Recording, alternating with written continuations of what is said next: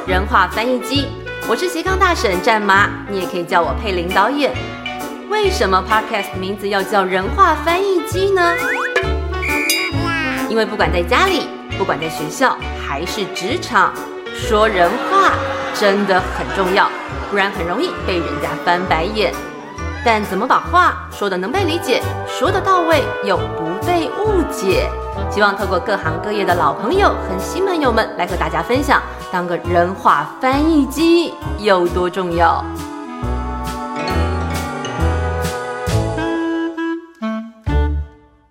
人话翻译机天字第一集，今天要介绍的呢是这个进得了厨房、上得了一廊，而且三不五时还能站上学术殿堂的中兴大学物理系教授陈慧玉老师。慧玉老师好。Hello，大家好，我是慧玉。为什么这样介绍呢？其实，呃，对我来说，慧玉老师她除了是一个教授，然后呢，她是女科学家，而且是素人艺术家。每次去你的那个研究室，都觉得说，感觉好像进了一廊，或者是心理嗯，咨商室。然后呢，你也是一个分子料理科学家。同时，我觉得最让我佩服的是，你是一个三宝妈，你生了三个小孩。然后想先请教你，你先自己跟大家介绍一下，你觉得你怎么可能同时有办法有这么多的分身，然后做这么多的事情，又是学者，然后又是称职的三个小孩的妈妈，还可以画画，然后还可以做料理、做厨艺呢？呃，我觉得可以做这么多事的要件，就是因为在于自己觉得只做一件事情很无聊，所以我是一个很怕无聊，而且很怕只做单一事情的人。所以就变成是，当我觉得很无聊的时候，我就会想要尝试新的事情。那我觉得这个事情，呃，在我原本的设想里面，它应该跟我原本的职业或者工作的内容要差距很大。但是当我开始接触之后，我发现，哎、其实那个差距没有很远。就像画画，然后就像做料理，甚至在带小孩这个部分，我觉得里面好像都有一道科学的规则在里面。怎么说？什么样叫科学规？比如说画画呢？画画的所谓这个科学的规则是什么？以前我们都觉得，哎、画画就是拿起画笔，然后涂上颜料啊，然后就是画一幅啊、大家都觉得很漂亮的画。但是我会发现，哎、你要做的很漂亮，你要画的很立体，你的颜色要搭的对，里面包含了对你对这个颜色对比的概念啊，然后怎么样去拉出这个景深，怎么在一个平面上面去呈现立体这件事情，其实是非常重要的。包含我用的笔，我的笔的软硬程度不一样，我的湿力程度就会不一样。我用的纸的粗糙程度不一样，那我呈现的效果就会不一样。这是就跟你做实验一样？其实会有很多实验组、对照组，然后透过一次一次，不管是画画还是实验，然后去剥离到底比较好，或者是绝对。呃，对，应该是说，呃，我们就会尝试着在一个这样子的一个状态下面找到一个最好的条件。那在画画也一样，我今天用什么样子的素材，所以我应该要搭配怎么样子的材料下去做，我可能可以呈现一个比较好的结果出来。那就很像在防疫期间，然后因为在家很无聊，然后又要三个小孩又一直整天哇哇叫，肚子好饿，肚子好饿。大家都快崩溃了，很多光煮三餐就煮到疯掉。对，所以我除了让自己很崩溃之外，我就想说，好吧，那大家一直叫很饿，那我们就要无限量的一直供应食物。那这时候怎么办？你不可能一直煮饭嘛，所以煮饭会很无聊，就呼应你前面做同样的事情，对不对？对，所以我就想说，哎、那不然来烤个饼干好了。那时候觉得烤个饼干对我来讲应该是一个很大的挑战，后来发现，哎、烤饼干也没有很难，然后就开始说，啊，不然来打个，那你的那个个蛋糕所谓的烤饼干没有很难，你大概是假设你如果说做实验几次失败，还是你就一次成功？我觉得烤饼干是很容易一次一次成功的，就只只不过形状会难看点，但是味道上基本上不会有太大的问题。对我觉得失败比较多的是做蛋糕，嗯哼，就是因为蛋糕要把蛋白打发这件事情，然后看了很多料书，然后你是用电动的还是哎、用手动的？一开始我用手动的，然后打到很崩溃。然后后来觉得不行，当下立马上网订了一个好的工具，就是电动的。那工具真的很重要。对，工具真的很重要。做研究也是一样，你还是要有一个合适的工具，你才有办法去呈现你要的效果啦。好，其实回到刚才我们说，为什么我要做这个人话翻译机？呃，我记得我第一个讨论的对象就是你。你觉得所谓的人话翻译机有多重要？因为这个社会其实它就是要求是沟通，然后要求是理解。因为现在可能一零八课刚刚就讲到解决问题的能力，可是有时候你要解决问题，你要先读懂问题到底在哪里。对对你来讲，你觉得为什么我要做人话翻译机？帮我背书一下，你觉得它的重点是什么？因为我觉得不管什么事情，其实我们想要做到就是把讯息正确的传达。但是我们知道，就是说在社会上，你会面临到不同年龄层的人，然后不同知识背景的人，不同职业的人。但是如果我们永远只用一套说辞去传递我们讯息的时候，我们就会发现，可能里面会发生很多误解，或者不理解，或者根本搞不清楚你在讲什么。那这时候，当我们在做更多的努力，想要去传递这个讯息的时候，其实讯息是没有办法传递出去的。那我觉得，我第一次认知到，就是说，呃，把你所学的事情，然后告诉给别人，然后让别人可以理解这件事情很重要的契机，其实是我在美国的时候。因为我那时候诶已经念到博士班二年级了，然后有一个机会让我到美国去一年，然后我待在一个还蛮厉害的研究中心。所以那时候是申请一个什么样的计划？嗯，科技部的千里马计划。嗯，我当初到美国的时候，其实我的那时候的英文能力没有很好，我是临时考了一个多译出去，然后考的分数其实跟现在的那个高中生来比或大学生来比，其实没有很高。但是我觉得我是一个还蛮。蛮怎么讲，蛮不要脸的人。没有，你这个是很有挑战，非常有勇气。对，所以我到我到美国，通常大家都会觉得，我到国外第一件事情，我要找台湾同乡会，我要找台湾留学生学会的人来接我。这个因为我同温层很厚，然后就比较安全感。对，然后我记得那时候其实是我人生中第三次出国。然后第一次一个人去这么远的地方，然后所以呃，我当下其实我没有联络任何台湾同乡会的人，然后我只告诉研究中心说，哎，有没有人可以来机场接我？然后我请他们帮我就是订大学的宿舍。然后那时候来接我的人也蛮有趣，他真的就拿了一个大板子，然后在机场写上我的名字。然后我远远看到那个人，我就忽然觉得，哎，我是见到了爱因斯坦嘛，因为他真的长得好像哦。然后就是一个有点年纪，然后头发是。哪一国的？他其实是犹太人，但是他就是美国人，然后就是，然后就是呃，头发披头散发这样子。然后我就远远看到他在接我，然后他穿的其实有一点破烂，然后就想说，哎，我是要被那个 流浪汉捡走。可是心想说，没办法，到这里我也只能上他的车，所以我就上了他的小货车，然后。然后他就哎带我去超市买一些东西啊，然后让我可以度过第一个晚上。所以你一落地就是在不是中文的状况，不是中文的状况。然后我在的那个小镇是 Colorado 的 Border，那个地方本来华人跟本来黑人。的种族就特别少，它其实是一个白人为主的社会。然后我到那边第二天我就进研究中心。那我研究中心其实比较像联合国，所以它有来自很多国家的学生跟研究员。然后进去之后就开始打招呼。那研究中心有个很有趣的地方，你走到哪里都有白板，然后或者有黑板，因为方便讨论。对，然后因为你是新面孔，所以大家一看到你就问你说你在做什么。你是做什么的？哦，问你什么领域、什么实验？对，什么领域、什么实验？所以你只要走一轮，你可能会被问十几、二十遍。我们很自然就说：“哦，我就是在做什么什么研究。”我们就用很学术的口吻。那有些人可以接受，但是有些人他可能只是大学生而已，他其实只是好奇。出于好奇，他问你，然后当他当你讲完之后，他一脸困惑。当然，一脸困惑的原因有可能是因为语言啦，然后另外一个是他觉得你讲的太艰涩。然后一直到后来，我被一个研究员一直的教导他，因为他每天都会固定问我一个很基础的问题，很基础的物理问题。然后我一讲完之后说：“你觉得这样子小学生听得懂吗？”哦，所以等于那个时候他就给你这样的概念，其实你要对不同的受众，然后说出。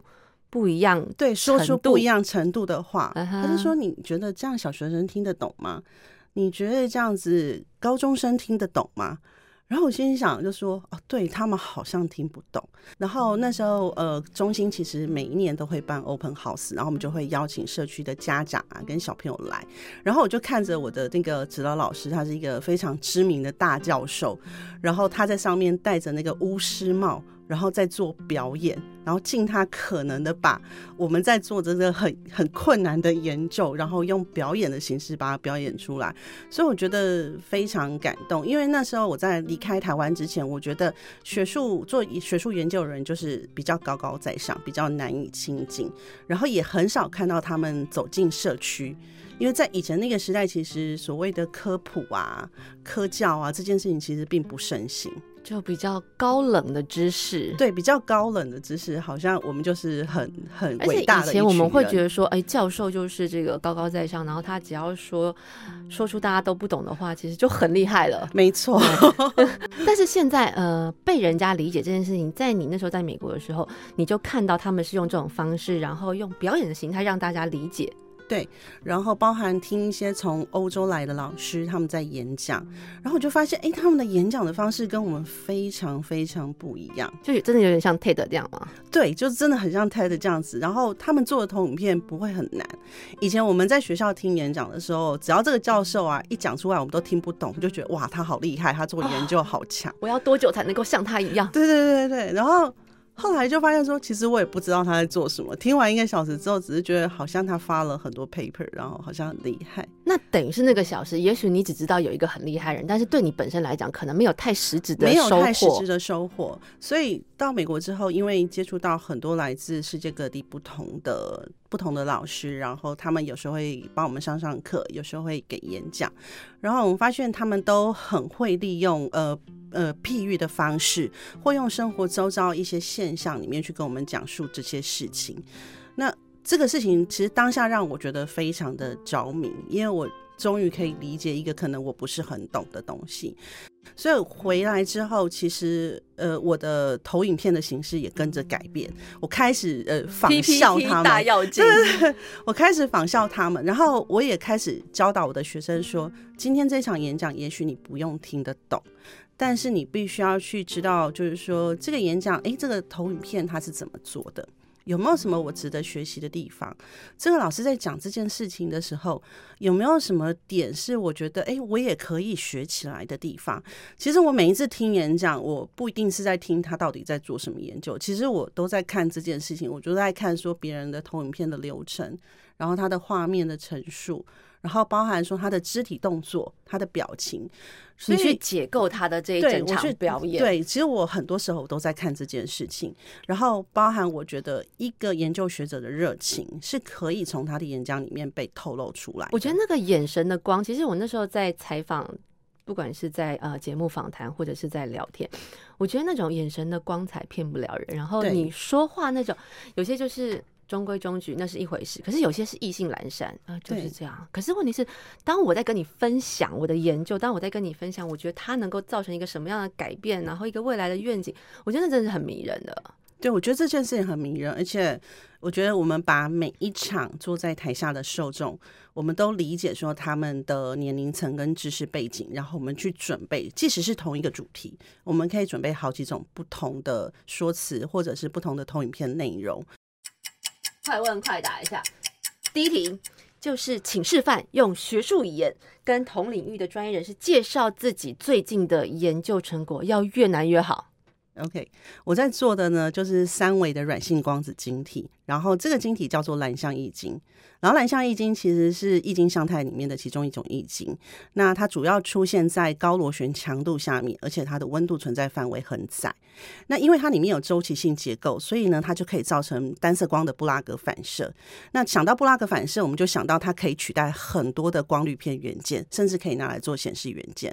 那我主要在讨论的呢，是它里面的物理特性，还有它是怎么形成的，然后我怎么操控它。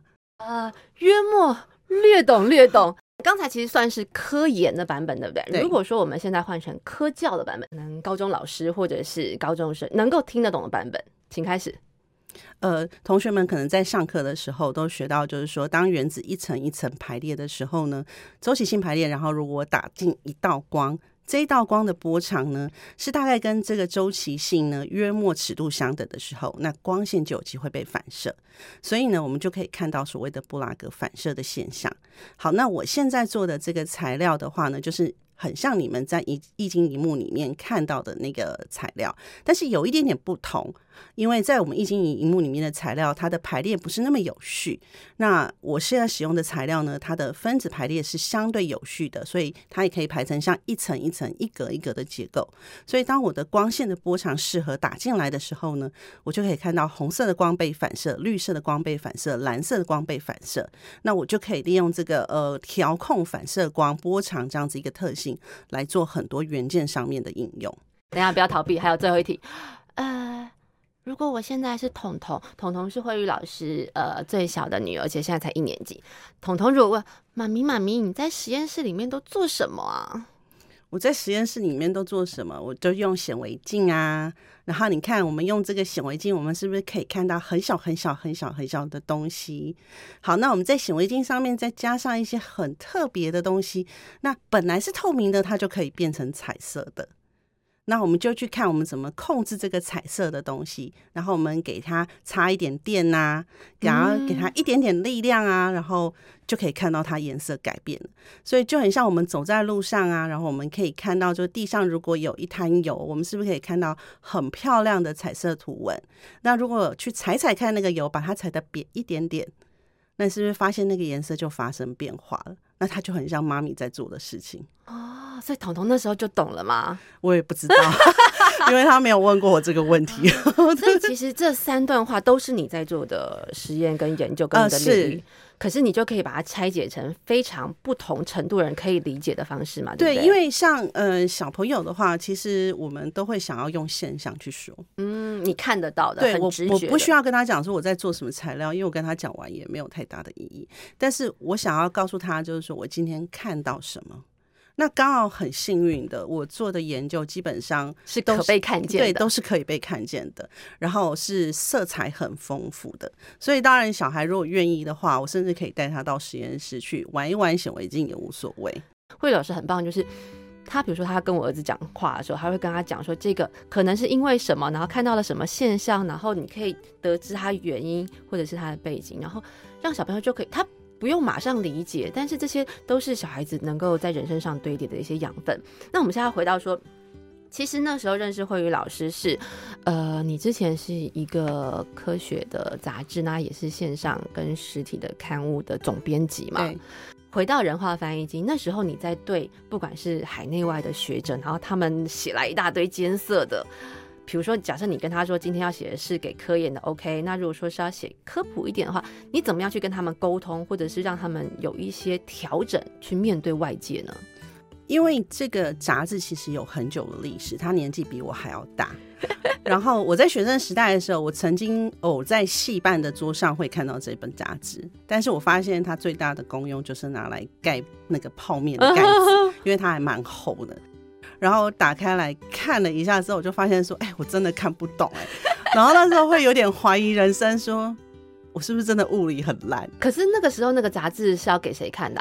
原那个杂志的定位就是呃高中生、大学生，然后还有当然就是科学界各个呃领域的研究学者。所以基本上那时候一个大学的教授是看不太懂。对，所以我那时候有怀疑了一下，就是说是不是我物理太烂？其实你要把这个东西做一个很大改变，不是这么容易。然后再加上大家都尊重呃彼此的学术专业，就像教学自主。其实呃很多老师们或者是教授们回来的文章，你们可以跟动的权限有多少？或者是说你在沟通的时候，其实他们会不会觉得说这是我专业，你凭什么来改？呃，确实会，因为在一开始我们遇到非常多这个问题。那这个问题就在于，就是说，嗯，我们已经开始慢慢把杂志的定位定向要向一般大众，所以我们开始做一些努力跟改变。那这个努力改变其实是要大家一起合作的。那我们很幸运遇到一群非常志同道合的工作伙伴，大家都是拿出自己私人时间来，然后包含找到佩林帮我们拍影片，Q 到我，Q 到我，对，包含我们找了一个设计非常强的美编。然后呢，我有很多的好同事愿意帮我改文章。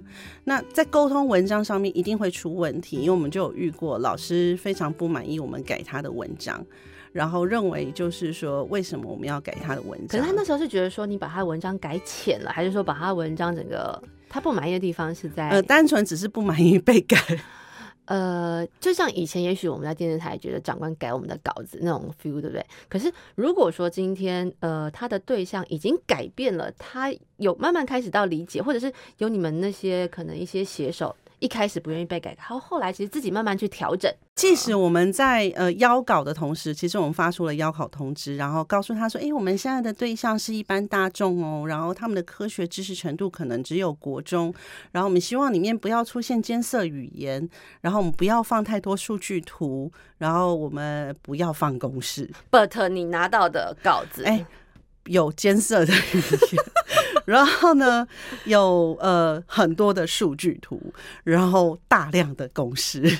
所以其实等于你前面那个沟通，其实并没有很好的效应，对不对？对，就发现大家就觉得，哎，就是这个杂志要搞啊。那以前我怎么写，我现在就怎么写。应该是说，我们大概花了快一年的时间，因为大家都不认为说你这样做是对的，大家不认为说这样做是好的。这不是一件立竿见影的事情，对不对？对，所以我们必须要慢慢去累积这件事情，所以开始经营所谓的粉丝专业，然后开始跟其他的媒体平台合作，因为我们没有什么声望嘛，没有什么名望，人家也不认识我们。就像我们从第一集开始这个概念，所以我那时候都觉得说，我们就去依附在别人的平台下，借由别人的平台把我们的文章散出去。但是别人平台要上你的文章也不是这么容易的，他也要先看一下你的文章到底合。不合适，就风格调性，对风格调性，还有就是是不是他们受众群可以接受的这件事情。那我觉得蛮幸运，就是在我们努力的一年之后的时间，然后开始慢慢的。呃，他在可能一般的国高中生，甚至呃高中老师生的之间的口碑传开来了，然后我们的粉丝页的互动的粉丝也越来越多，然后大家也对我们现在的文章的这样子的撰写方式、描述方式都是很能够接受的。我相信老师花了时间写文章，他也当然希望被看到，他也当然希望说，哎，你好像有在哪边写了一篇文章，真的写的很棒。尤其是可以被那种不同领域的人夸赞，就你的付出就是有一些回报，对，所以我觉得我们后来其实邀稿就变得非常的简单，然后稿件就会源源不绝的，然后还要筛选，对，然后不论你怎么改，大家都没有意见了。在这个刊物的时候，你就做了一个影像的推动，我觉得很棒，就是百款物理人，对。对，为什么你有这个想法？那个时候你希望呈现出物理是一个怎么样不被局限这个概念呢？因为那时候我的想象是，我看我自己的同班同学，我觉得我的同班同学在很多不同领域发光发热，包含我自己先生，我自己先生也是哦，他是你的同班同学，对，然后他也是念到对念到物理博士，虽然说最后没有完成学业，对。他在那个显示器厂工作了好好长一段时间，但工作好长一段时间之后，他忽然觉得说这样子的工作形态不是他喜欢的，而且他想要回归到家庭里面来，然后希望跟孩子之间的相处时间变得比较长，所以他一开始其实是跑去应征当业务，因为他觉得这样时间比较弹性，是不是？呃，因为那个工作在台中只有开业务。然后薪水就只有两万多，然后但是台北的老板看到他的履历之后就说：“这么漂亮的履历，对他说你应该要来当专利工程师，你应该把你在物理上面在光电的领域里面，然后拿来写专利。”所以我们才发现说，看起来很像法律的一个工作，其实学物理人是可以胜任的，而且。他们非常缺乏理工科的人加入这个行列，因为在专利工程师的工作里面，他们必须要去保护。呃，厂商的那个发明的一个权利范围，那里面都是科学性的东西啊。假设他只会法，但是问题是科学这一块他完全不懂，他没有办法对接，他没有办法对接，他写出来的东西就会很表面，他不知道关键技术在哪里。是，纵使厂商跟他讲了一百遍，他还是听不懂。所以这就是当时的一个跨领域很好的一个结合，对不对？对。然后我就发现说，哎，我有一些同学，他可能在跳舞；有一些同学在做剧场演员。然后我就觉得，哎，其实这个这个世界很很大，所以我一开始其实是有点想荼毒我的大学同学。然后我就问他们说，哎，你们可以就是自己帮我录一个影片，然后告诉我们说你现在在做什么。那跟我荼毒你的概念是一样，因为我们知道，呃，比如说我知道你有多棒，然后你知道他们是怎么样可能物理系的概念，然后去在生活当中实践，对不对？对，但是可以愿意接受我荼毒的同学其实很少，就连我先生自己不太愿意。然后，所以我就是想说，其实念物理的人不一定要做这些工作，其实它的路很广，因为我一直在跟学生讲说，物理在训练你的不是你会多少公式，也不是你多会推导这些数学的东西，然后更不是说你可以像爱因斯坦一样发展出一个非常厉害的理论，然后我们也不是说大家都要朝着诺贝尔物理这样走。我觉得最重要的是我们的逻辑思考能力，我们跟工程的人非常不一样。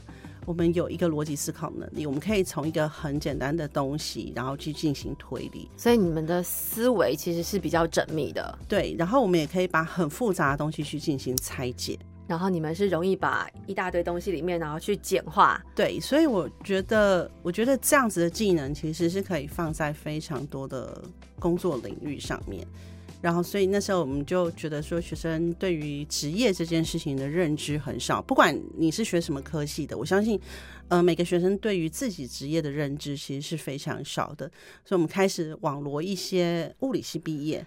我那时候就很担心，然后就说：“哎，慧宇老师，我觉得如果说你要拍影像，要好看的，因为我们就是影像人嘛，就是画面元素要够。我们很怕全部都是实验室老师实验室，然后用那种纳米啊，什么步进机根本拍不到。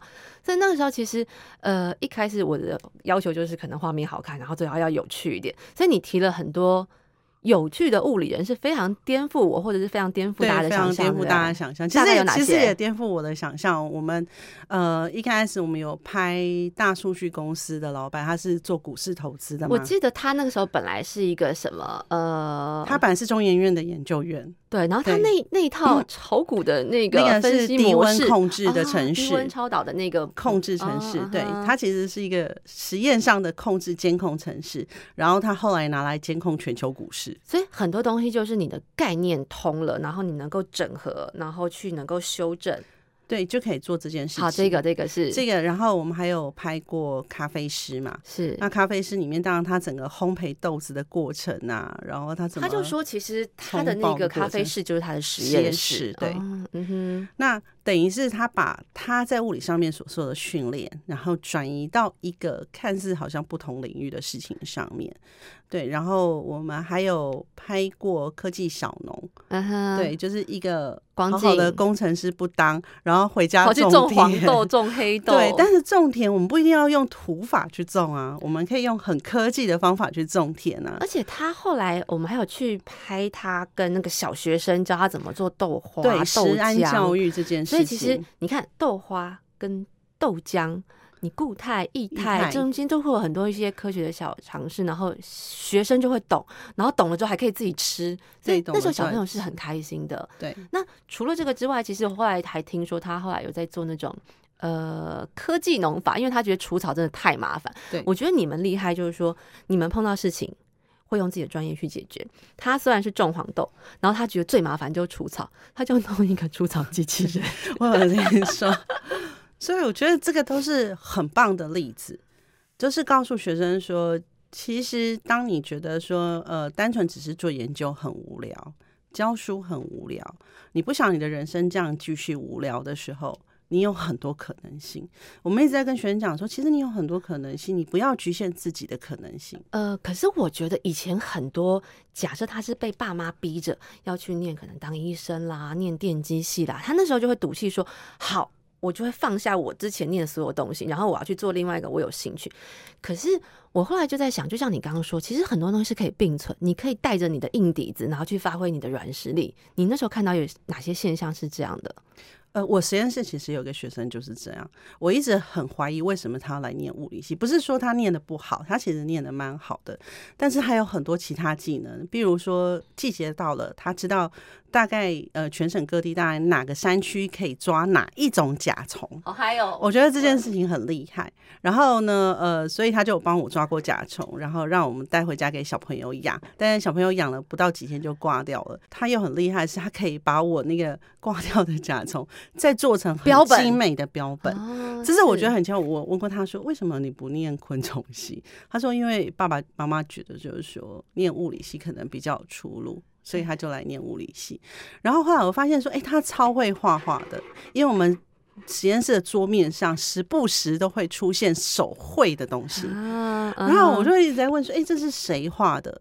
然后他一开始可能就是画蜘蛛人啊，画比较动漫东西，然后某一天就忽然发现他的实验笔记本也蛮漂亮的。所以他是用漫画去呈现他的实验吗？他就把他的实验步骤，一般学生都会用写的，他用画的。后来我就开始鼓励他说：“也许你可以呃，把你画画的专长。”然后把你做这些事情的专长，我们把它跟我们的研究去做结合。所以呢，我们就讨论，就是像我在写论文的时候，有时候我们都会请外面的厂商帮我们画科学图。那因为厂商没有科学背景，所以你要跟他沟通很久。厂商，你是说我吗？像我们现在在做了一个这个量子的动画，其实对厂商来讲真的很难，对不对？我觉得我已经算是稍微能够理解。可是你说所谓的量子，你说叫一个文科人然后去画分镜图，其实。你给我了很多的帮助，而且你在很短时间让我能够理解，所以我真的觉得你是非常好的人话翻译机，还是要打一下广告。所以就是呃，学生我就会开始跟他说，我觉得你可以把这个专场，我们就然后跟你对于科学的知识背景的训练。我们可以去做很好的科学图像的呈现，它都是可以结合，它都是可以结合的。然后包含说做研究里面，我因为我看到了一篇论文，然后里面是研究那个金龟子，七彩金龟子。原来龟金龟子有这么多颜色，我一直以为金龟子只有五色鸟，还有七彩金龟。对，然后忽然看到那个，然后我觉得那个结构好像跟我们看的事情很像，然后我就很兴奋传给他，然后我就跟他说。你有办法帮我抓到七彩金龟子回来吗？我希望在实验室可以看到一排。嗯，然后呢，他周末就去抓了。然后他抓回来之后，我们就真的把它弄成一排，然后我们就放在放大镜下面，然后放在显微镜下面，试图要去看它的壳到底长什么样子。它的壳里面有什么几丁质啊？然后几丁质到底是活的还是死的？这些我都不知道。所以我就跟学生讨论说。那所以那个东西到底会不会因为它死掉之后，然后就产生变化，然后就会发生什么事情？那学生就会用他知道的事情告诉我，他就会告诉我。那我就觉得说，哎，对啊，学生跟老师之间其实就是教学相长，学生有他专长的部分，老师有老师专长的部分。那如果我们可以把各自的专长部分去做交流，并且做结合。那我们是不是就可以呈现一个不同的样貌？就像你所谓的这个资源，或者是大家的所长，就会越滚动，然后越庞大。所以，像学生有时候他可能跟我解释他理解的事情，然后我听不懂的时候，说人话再一次，我就会说：“你可以再说一次吗？” 我说：“我没有听懂，我没有抓到你的点。”对，然后我就会要求他们一次再一次。所以你这个对他来讲是很好训练，就跟那时候你在美国。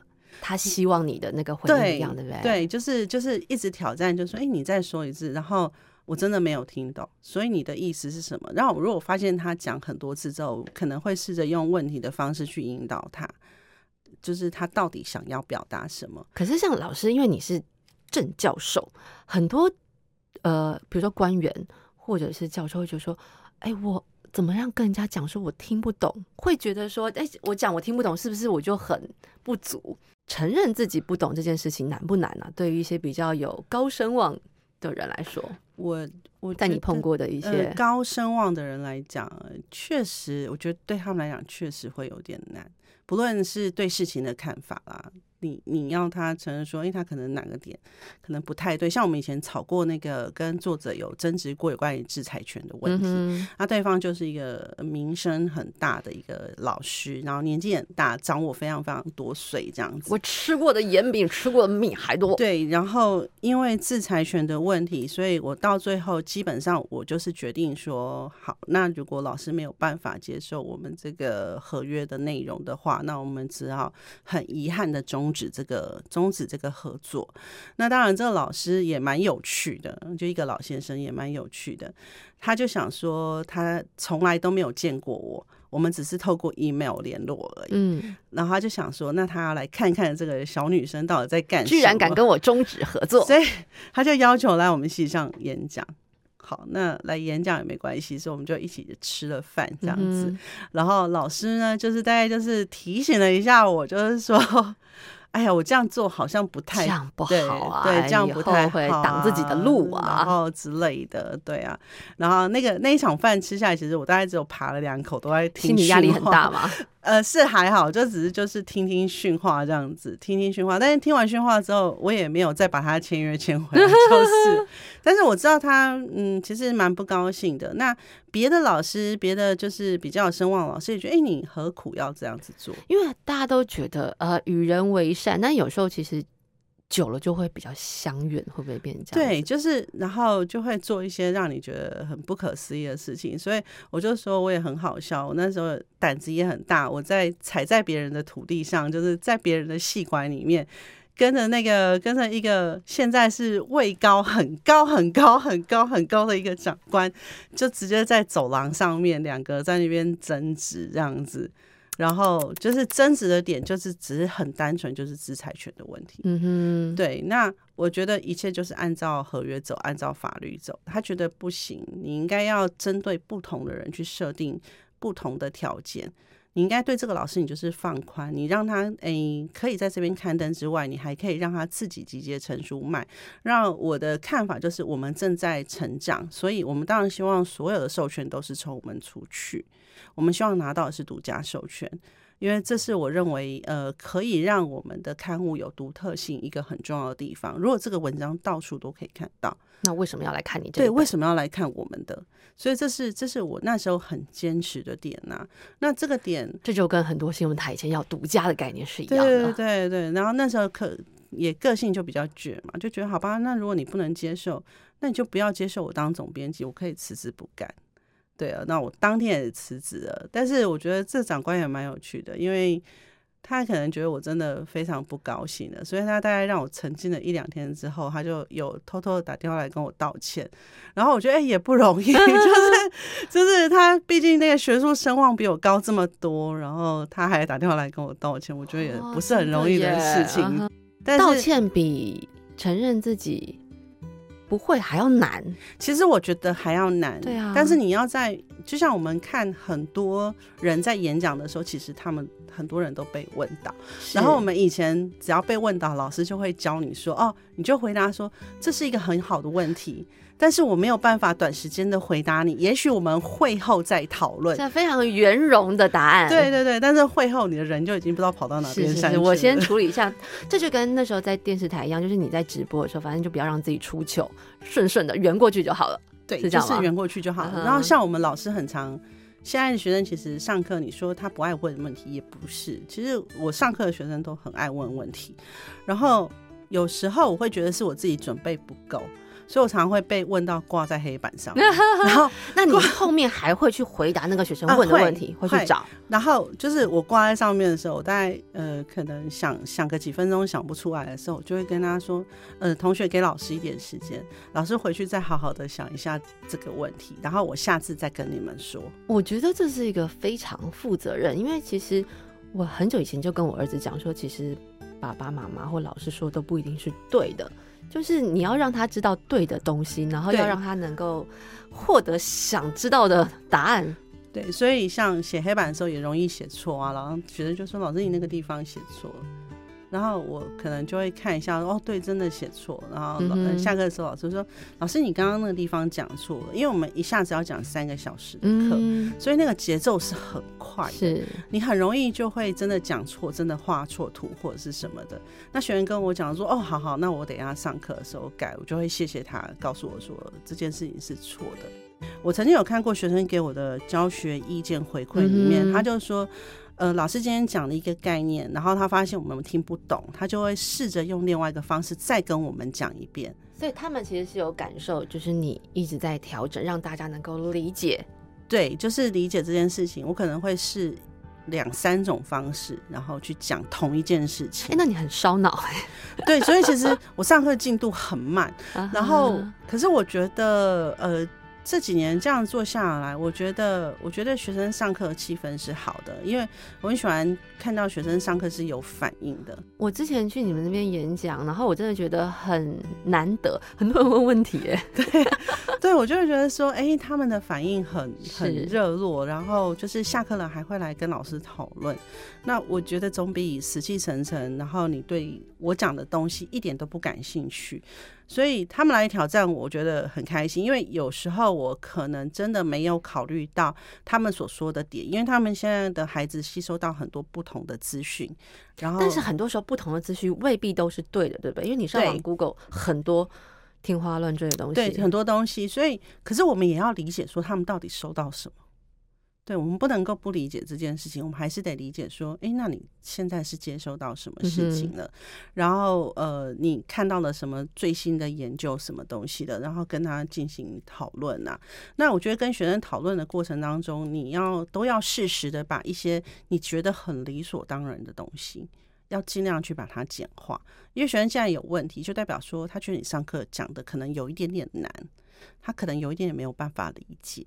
那这时候你就不能够再用同一套语言一直 repeat 那一句，是那你就录下来放给他听，就说：“哎、同学，你回去听十遍你就听懂，不能这样子啊。”听了十遍未必懂。对，听了十遍你也未必懂，所以呃，我觉得真的是这样子，就是说，当学生发现学生不懂的时候，好，那我们有没有办法试着换换另外一种方方式式再讲？然后他这样子还是不懂，那我们再简单一点再讲，我们把那个东西越拆越简单。然后先让他理解第一层之后，我们再盖上另外一层，再慢慢盖，慢慢盖，慢慢盖。所以先确定他每一个元件、每一个要素都懂懂了，然后再拼凑起来。对，我们再把它组合起来，然后你才能够知道说他到哪一个程度还懂，然后 哪里不懂才能对哪里不懂。才能你才能够找到这个问题点。其实它很像是我们跟小朋友沟通，如果我们一直在用大人的语言跟小孩沟通，他其实没有办法接受到我们到底要表达什么。就像你说，其实呃，表达是一回事，但是接收端的理解，对我们说沟通，沟通就是有没有通有没有通嘛？那我们不能只是我讲，可是你都不理解。一开始我很喜欢跟学生讲说，你们知道诺贝尔奖，呃，到底会颁给怎么样子的人吗？我说他最大的精神就是，呃，这个人的贡献，他必须要是对人类福祉，然后跟进步是有贡献的。它是能够推进的。对，它是可以推进的。所以在很早期的时候，我们会发现，一九零一年的诺贝尔物理奖是颁给 S ray 的发现者伦琴。嗯那你到发发现到现在，你在很多地方都会用到 S ray。然后它跟你的生活其实密不可分，对。然后你的身体检查，你出国的时候检查行李，哦你甚至弄个牙齿根管治疗，你都要拍 S ray。所以我说，这个是不是一个对人类福祉一个很、很巨大的贡献？然后我说，连彩色相片、无线电波通讯，打一个电报，在很久以前那个时代，他都可以拿诺贝尔物理奖。可是你说它不重要，你现在看起来是一个很不起眼的发现，很不起眼的研究，但是它确实对人类有很大的贡献呢、所以我说，科学我们到底在做什么？其实我们现在每个人在做的都是一个很小的工作，但是我们可以把很多很小的工作集合起来，对我们呃大多数人都是有帮助的。那科学家在做的其实就是这件事情，每个人在自己的本分上面去专注的做好这件事情。科学家必须要跟一般群众对话，他必须要让一般群众理解他在做什么。我们不能把科学家造神，我们就说科学家其实也是人，而且也会错，对，而且科学家也有七情六欲，他也是有脾气的。是对呀、他他在面临很多事情的时候，他也许做研究很厉害，可是他可能是个生活白痴。我觉得科学素养在培养是这件事情。当我们在看一件事情的时候，我们懂得对我们有兴趣的事情去追根究底，而且你知道说你该怎么去追根究底，然后我们利用我们身边很多看似不起眼的东西，然后去解决问题，然后去制造一个对我们有利的有利的东西。所以我们就说，小朋友会用五金工具是一件很重要的事情，会用剪刀是一件很重要的事情。因为其实人类就是因为会用工具，才跟动物有区隔。对，所以呃，这个这个就是基本的科学素养嘛。你要怎么样用剪刀可以剪出直线，然后剪得很漂亮，不要有毛边，然后你应该怎么粘东西可以粘得很好，等等的，其实你都要理解。但是我们都会觉得说，这有什么？这是科学吗？其实它是科学啊，不然为什么剪刀有这么多种种类？嗯，对，为什么会告诉你说，哎、这个剪刀比较省力？然后这让我想到刀是什么？勿因善小而不为。其实很多东西就是你觉得很微小的事物，但那都是累积，不管是科学还是观念。对，但是我们都太过于把科学想的太复杂，或者是艰深太复杂或深远，对，不所以你会看到很多高中，他可能在设计所谓的科学素养课程的时候，他们呃强调就是我可能要用很厉害的仪器，但是我一直很想问一个问题，就是说，如果你连基本的三用电表你都不会用，那你会用 AFM 有什么用？其实就跟之前很多人不管拍纪录片还是拍电影，他就是要用电影镜头。可是其实你重点可能是你这个故事的元素是什么，你的主角。对，你的主角是什么？你的创意是什么？你的嗯所以这个其实我真的非常感谢我在美国那一年，那一年真的给我超多的启发。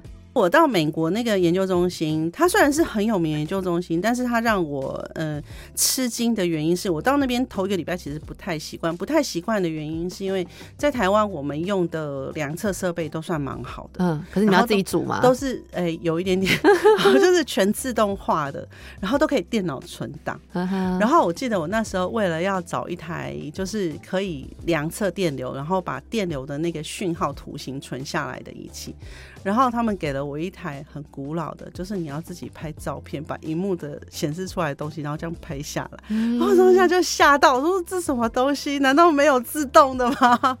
对啊，然后我就发现说。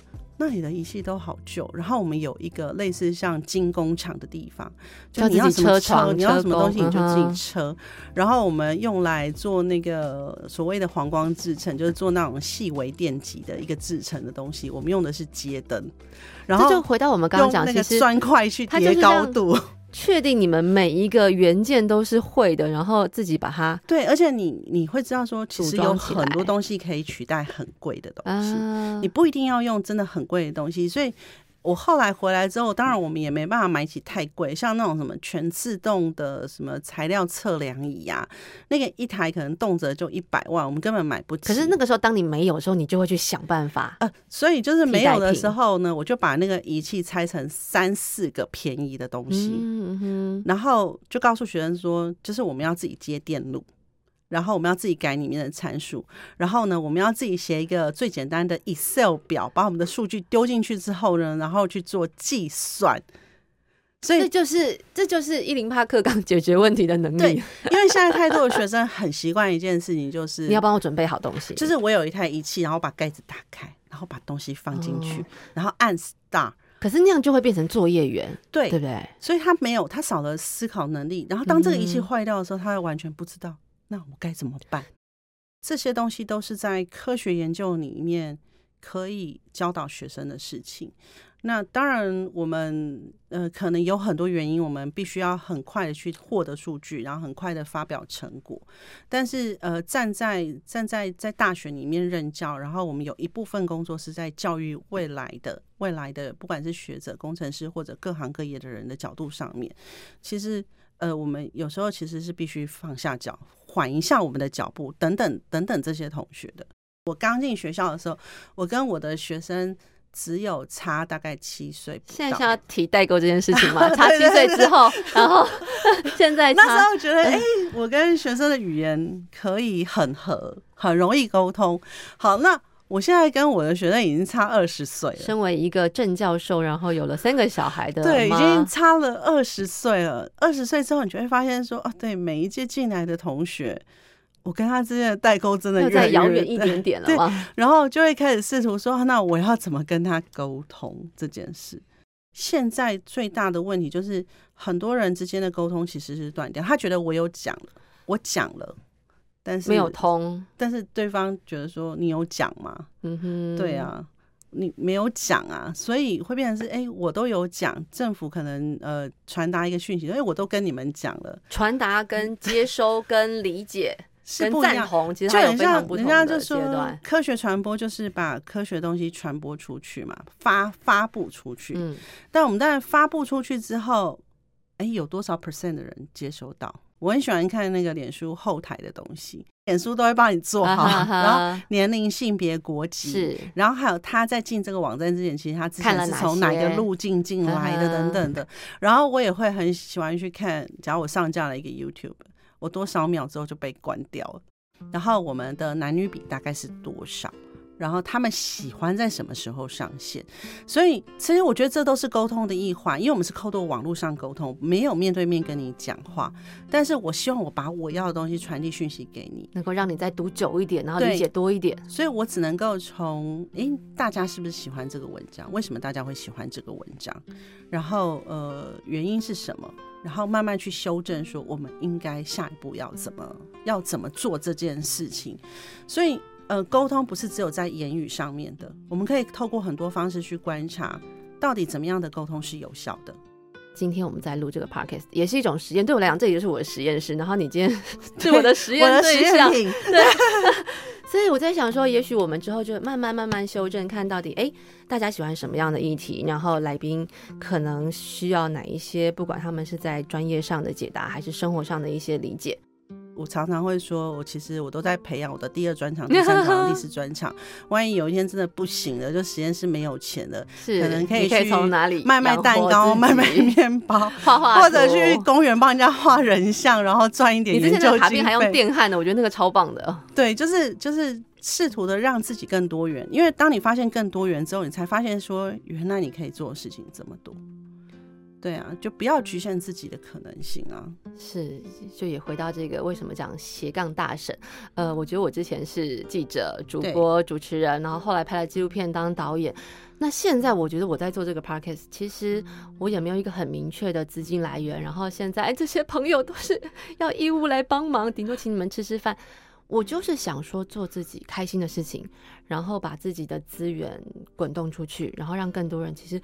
我觉得大家只要听到对自己有用的一两句话、一两个观念，其实就够了。就像我们之前在外面演讲，其实让大家有让学生们有一两个收获，然后能够对带着走，我觉得就很棒，就很重要。对，就像那时候我们做杂志，我觉得我觉得告诉他们说，我没有要学生把每一篇文章都读懂，是都会，他只要对一篇有兴趣就好，只要能够带着走，对对对他有影响，对他有影响，这样就好。对我觉得这样他就已经达到他的目的了。